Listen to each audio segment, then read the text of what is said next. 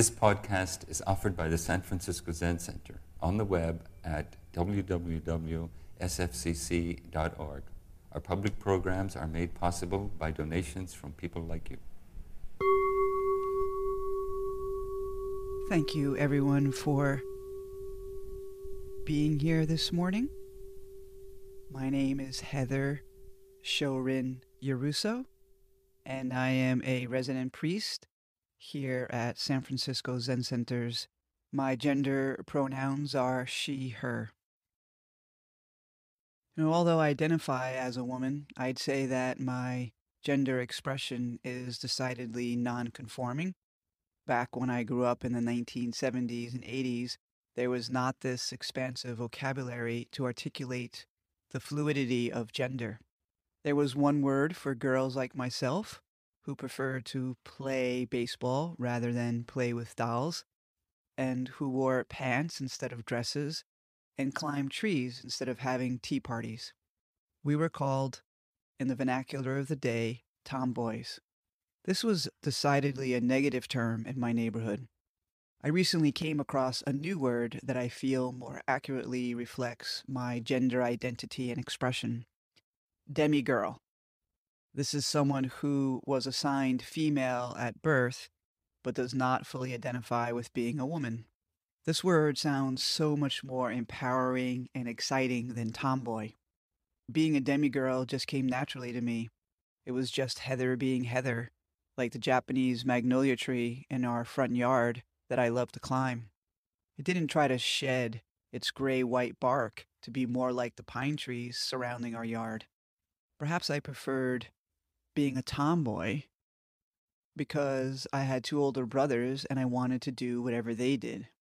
And I remember one summer when I was about five years old, I ran outside the bungalow we owned in the mountains to play with my eldest brother, Anthony. He was probably about eight years old then, and I was probably about five or six. And he was standing on the edge of the driveway with a group of boys who were much older than him.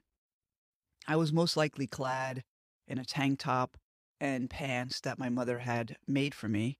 And back then, my hair was curly or wavy, and it was short. I was so excited to be outside with my brother, and I was standing there on the gravel driveway, and the boys were standing on the deck above me, and one of them asked if I was a boy. And without hesitation, I said, yes. And then this feeling of dissonance waved through me, and my voice quavered as I said, No, no, I, I mean no. And my brother and the boys roared with derisive laughter. I froze for a moment while the hot stab of shame pierced my gut, and then I turned and ran as fast as I could toward our backyard. I didn't stop running until it was safe and I was among my friends, the pine trees. I don't recall how long I stood there catching my breath, waiting for the shame to release its grip on me and hiding from the scorn of the boys. This is my first memory of experiencing shame, maybe even my first memory of suffering, which is the first mark or characteristic of existence. One of my dear Dharma friends, she is an Indian woman and also a Zen priest like myself. She told me that the Sanskrit word dukkha, D U K K H A, that we translate to mean suffering or unsatisfactoriness, can also be understood this way. Du, du means constricted, and kam means sky of consciousness. So when the sky of consciousness is constricted, we experience suffering. The Sanskrit word for ease or bliss is sukha, S U K H A. The su means expansive. So when the sky of consciousness is spacious and expansive, we experience joy and wholeness. This incident with the boys was the first time I remember feeling that there was something fundamentally wrong with me. This type of shame is what psychologists call state shame. It's a momentary experience that occurs in response to an event. Of course, I had no name for the shame. It was just this body mind experience of being othered, of not belonging, of feeling ridiculed. I never mentioned this experience to my parents, and this is one of the powers of shame. It keeps us locked in a hell realm where we feel powerless and paralyzed. Now, unlike my brother and the boys, I was too young to be trapped in the box of the binary gender system. I was still floating in the childlike, non dual world where trees were my besties, bees hummed in my heart, time was timeless, and unicorns were real. Of course, my brother and the boys responded in this way because of their own limited view inculcated in them by the white bodied, heteronormative, patriarchal world. Girls look this way, girls dress this way, and girls behave like this. This was, in the language of today, this was the approved gender expression for girls. Of course, their limited view of girls also limited the view of themselves. This is how boys look, this is how boys dress, this is how boys behave, locking them into a gender box built for little boys, maybe a box constructed out of the walls of suppressed shame. We know as practicing Buddhists that everything changes. Impermanence is the second mark of existence. So, although it was an intense experience of a state of shame, it passed through me. However, if we're routinely, however, if we are routinely shamed by our parents or other authority figures who have power over us, we internalize the shame, especially when we're little kids. We internalize the shame and it crystallizes into what psychologists call trait, T R A I T, trait shame. This shame places our thoughts, words, and deeds our expression of who we are into the box of should and the box of shouldn't, another binary. This isn't the shame, of course, that keeps us from stealing or lying. This is the shadowy shame that becomes a part of our personality. Karmic conditioned beings or hungry ghosts that burrow deep into our body mind and obscure our perception of ourself, others, and of course, life. In Buddhism, the proximate cause of faith is suffering. The proximate cause is the nearest condition that gives rise to a specific quality. The intense suffering in my life has led to a deep faith in the practice and study of the Buddha's teachings as a path to liberation amid suffering, not ignoring or avoiding suffering, right in the middle of the arising suffering. I view trait shame as the proximate cause of pride. For a person raised as a Roman Catholic, pride was not a cause for celebration. It was one of the seven deadly sins. Given that some religious traditions still consider being queer in all of its glorious manifestations something to be ashamed of, I love that the pride movement transformed this word associated with sin and shame into one used as an expression of our whole selves making the invisible parts of ourselves, the shamed parts of ourselves, visible in the sunlight of celebration. Since it's Pride Month and the rainbow flag is the symbol of the LGBTIQA plus community, I've been thinking a lot about rainbows. When I was in sixth grade, our teacher held up a prism to the sunlight streaming through the window, and poof, the invisible light magically shimmered into streaks of red, orange, yellow, green, blue, and violet. This prismatic moment is akin to how I feel about Buddha's teachings. Before I began practicing Zen, I perceived my adult self as a solid, independent me that was separate from nature and everyone else. I didn't know that my perception and experience of myself as a concrete and discrete entity was a false view. The more I meditated, the more my perception and experience of myself became more ephemeral, just like a rainbow. This embodied sense of fluidity of who and what I am is the third mark of existence, what the Buddha calls the not self characteristic. For me, the not self characteristic is the most transformative teaching of the Buddhas and also one of the more difficult ones to understand and experience. One framework the Buddha offered to refract our experiences through is the prism of the five aggregates or heaps forms, sensations, perceptions, formations, and consciousness. The more we practice meditation and study the Buddha's teachings, the more we begin to experience the insubstantiality, impermanence, and impersonal nature of these arising mental and physical phenomena. One, def- one definition I find helpful when contemplating this teaching is from the Buddhist scholar Karl Brunnhölzl. He wrote this fabulous book about the Heart Sutra called the Heart Attack Sutra. Here's my paraphrasing of Brunnhölzl's explanation about the fluidity of life. Not only is our perceiving mind dynamic in that it changes from moment to moment, but everything we perceive with our senses, so all sense objects, are also dynamic. Phenomena cannot be defined by themselves. Rather, we can only talk about rising conditions as complexes of mutual relationships with other phenomena, which in themselves are complexes of relationships with other complexes of relationships. This is also what we call in the Buddhist teaching mm-hmm. dependent co arising. This arises, so that arises. This ceases, so that ceases. So, rainbows, like everything else we perceive and experience in this world, and even though we may not see it this way, we are every moment experiencing ourselves.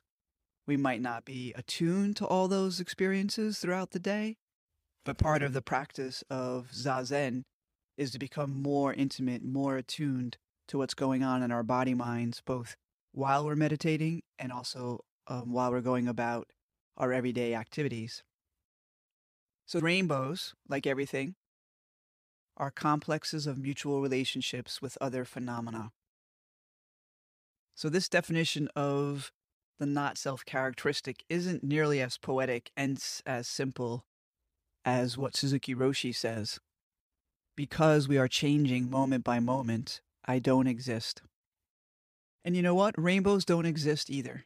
They are optical illusions that do not exist in a specific spot in the sky. You can't touch them, drive around them, or walk under them. Rainbows move when you move. When we look at them from the ground, rainbows look like arches or bows. However, if you are in an airplane, you could see that the rainbow is a circle. Rainbows are composed of millions of raindrops that each contribute rainbow speckles that refract and reflect sunlight in front of a viewer at an angle of 42 degrees. Our rainbow speckles, the five aggregates, change every moment, which means that our perceptions are changing each moment, even if we're not tuned to these changes.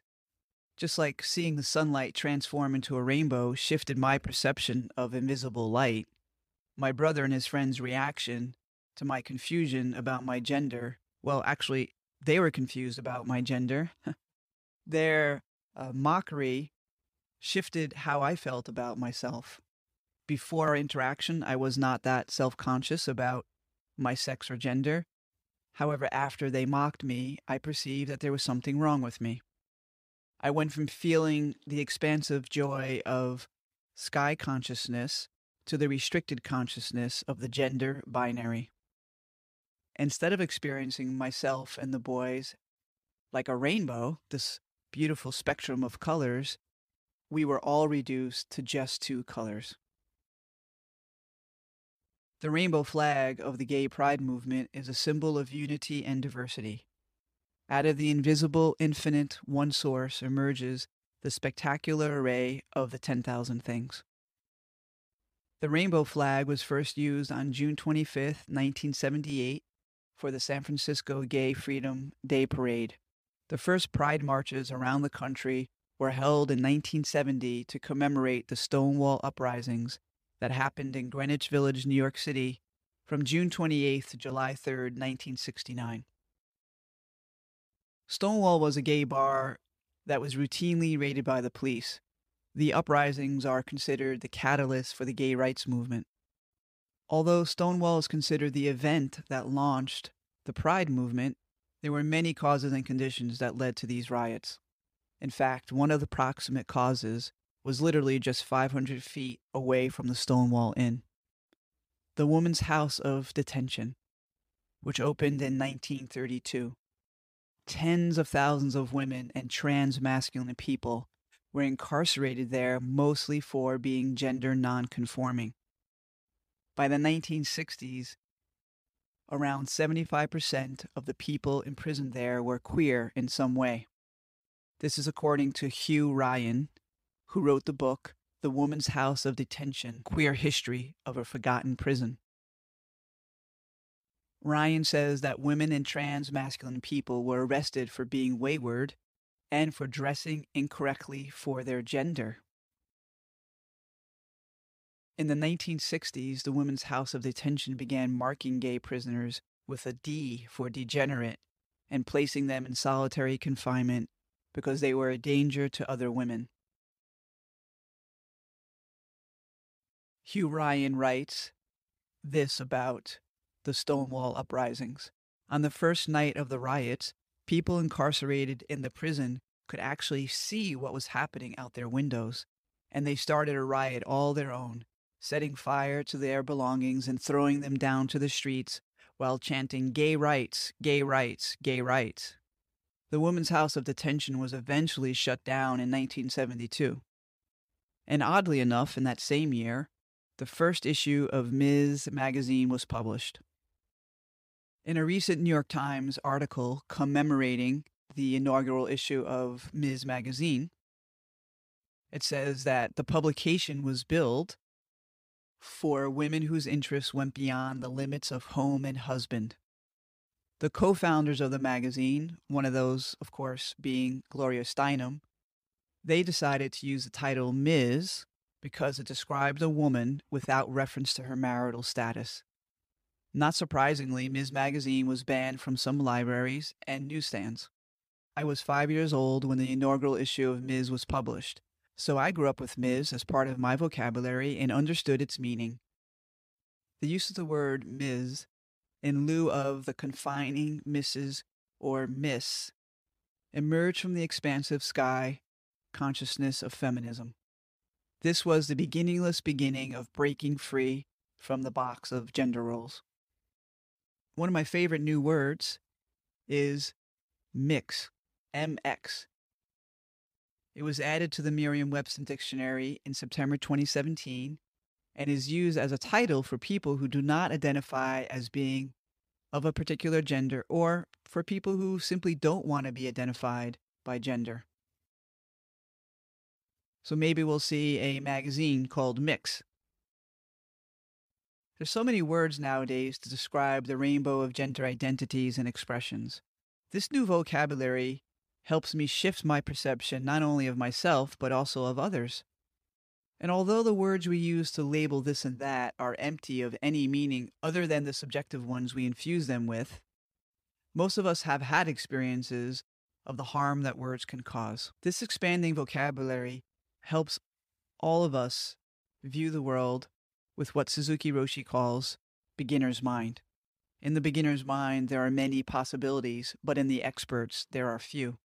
Eihei Dogen, the 13th century founder of Soto Zen in Japan, addresses the binary of gender, the discrimination against female teachers, in one of his fascicles titled Receiving the Marrow by bowing. He chastises male monks who discriminate against female teachers. Here's what Dogen Zenji says Why are men special? Emptiness is emptiness. Four great elements are four great elements. Five aggregates are five aggregates. Women are just like that. Both men and women attain the way. You should honor the attainment of the way. Do not discriminate between men and women. This is the most wondrous principle of the Buddha way. He also says, before becoming free from delusion, men and women are equally not free from delusion. At the time of becoming free from delusion and realizing the truth, there is no difference between men and women. This is Dogen's beginner's mind in action, going against the fixed views of women and men and reminding his disciples that the enlightened mind has no characteristics. Zazen, or seated meditation, helps to cultivate beginner's mind because we become more intimate with the ever changing state of our internal physical and mental world.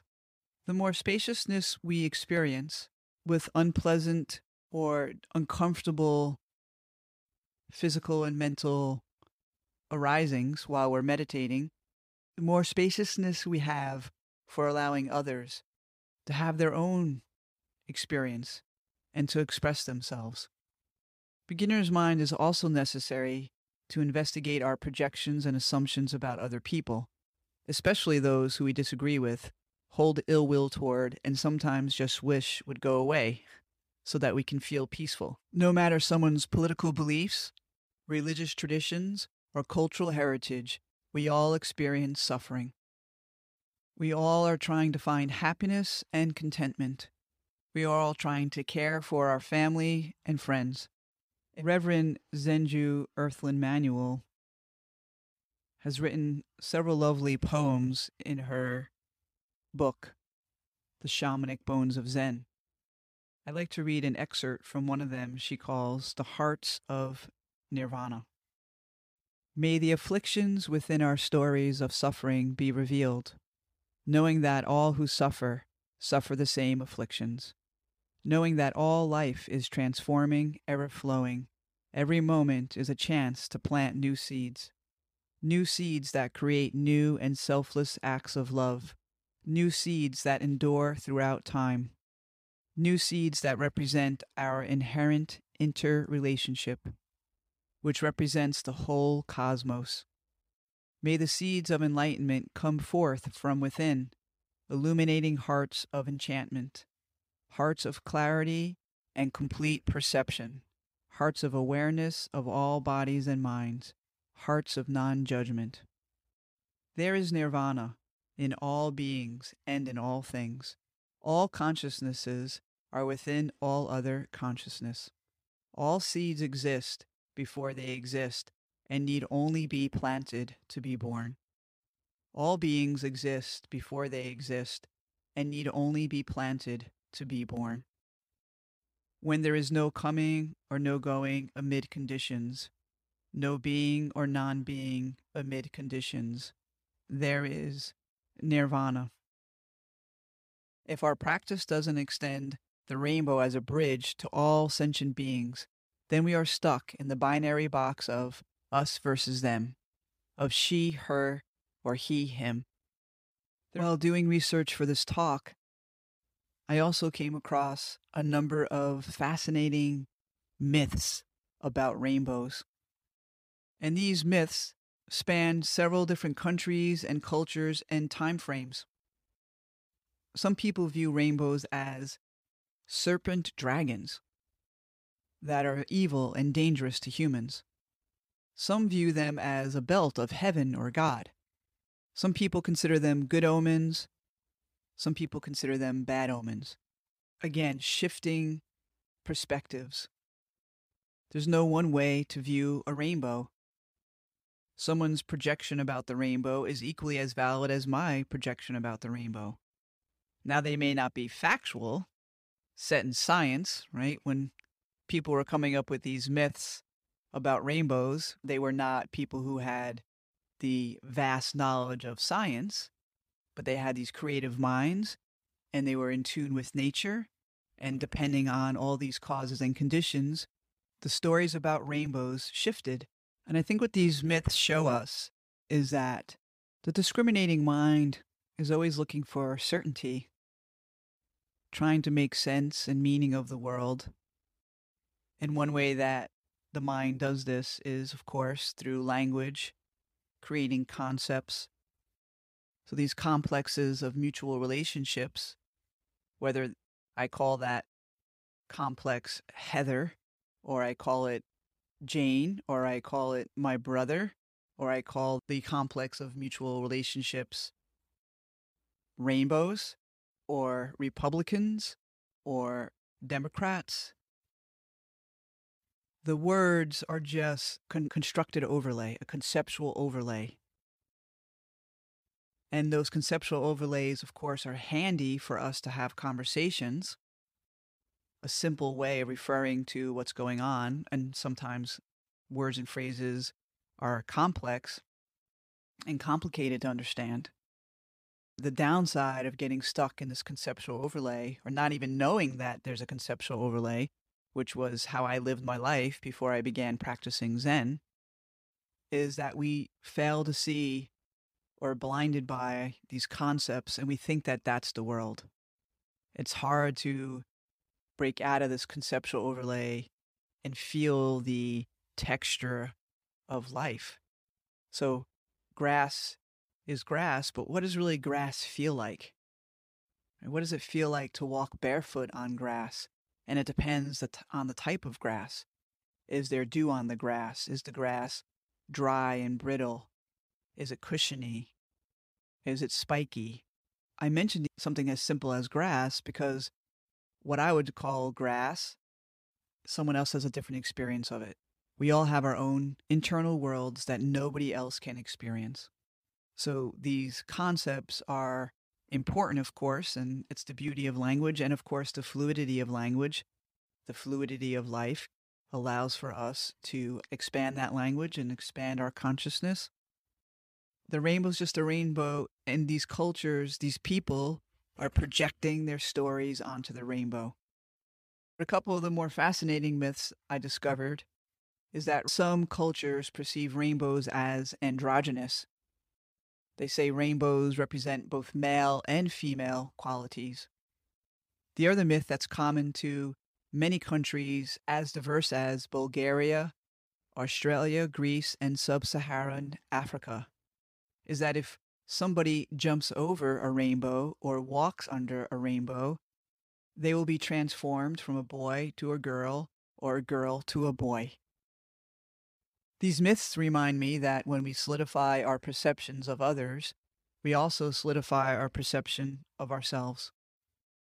Zen is a practice of moving beyond the binary and manifesting the mystery. Reverend Earthlyn Zenju Manuel says this about the practice of Zen Zen is for those who thrive on the intangible, the ambiguous, the amorphous, and the infinite. We are stars forever suspended in nowhere. You can't really see Zen, you can only experience it after some time of walking the path. I hope that as we continue to walk side by side with all beings on this path, that we walk under and jump over many, many rainbows together. Thank you for your time and attention and have a wonderful day. Thank you for listening to this podcast offered by the San Francisco Zen Center. Our Dharma talks are offered at no cost, and this is made possible by the donations we receive. Your financial support helps us to continue to offer the Dharma. For more information, visit sfzc.org and click Giving. May we fully enjoy the Dharma.